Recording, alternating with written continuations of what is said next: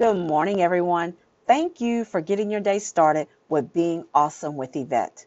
Today's message is practice improvement. The scripture is, For I do not do the good that I want to, but I practice the evil that I do not want to do. Romans 7 19. We all have mastered the things that we know are wrong and have a hard time stopping.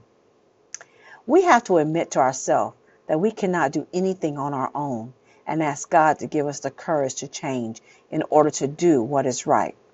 Who is ready to start practicing improvement?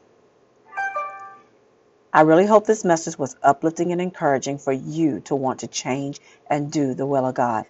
Please hit the reminder bell to be notified when I post the next message. Again, thank you for getting your day started with being awesome with Yvette. Have an awesome day.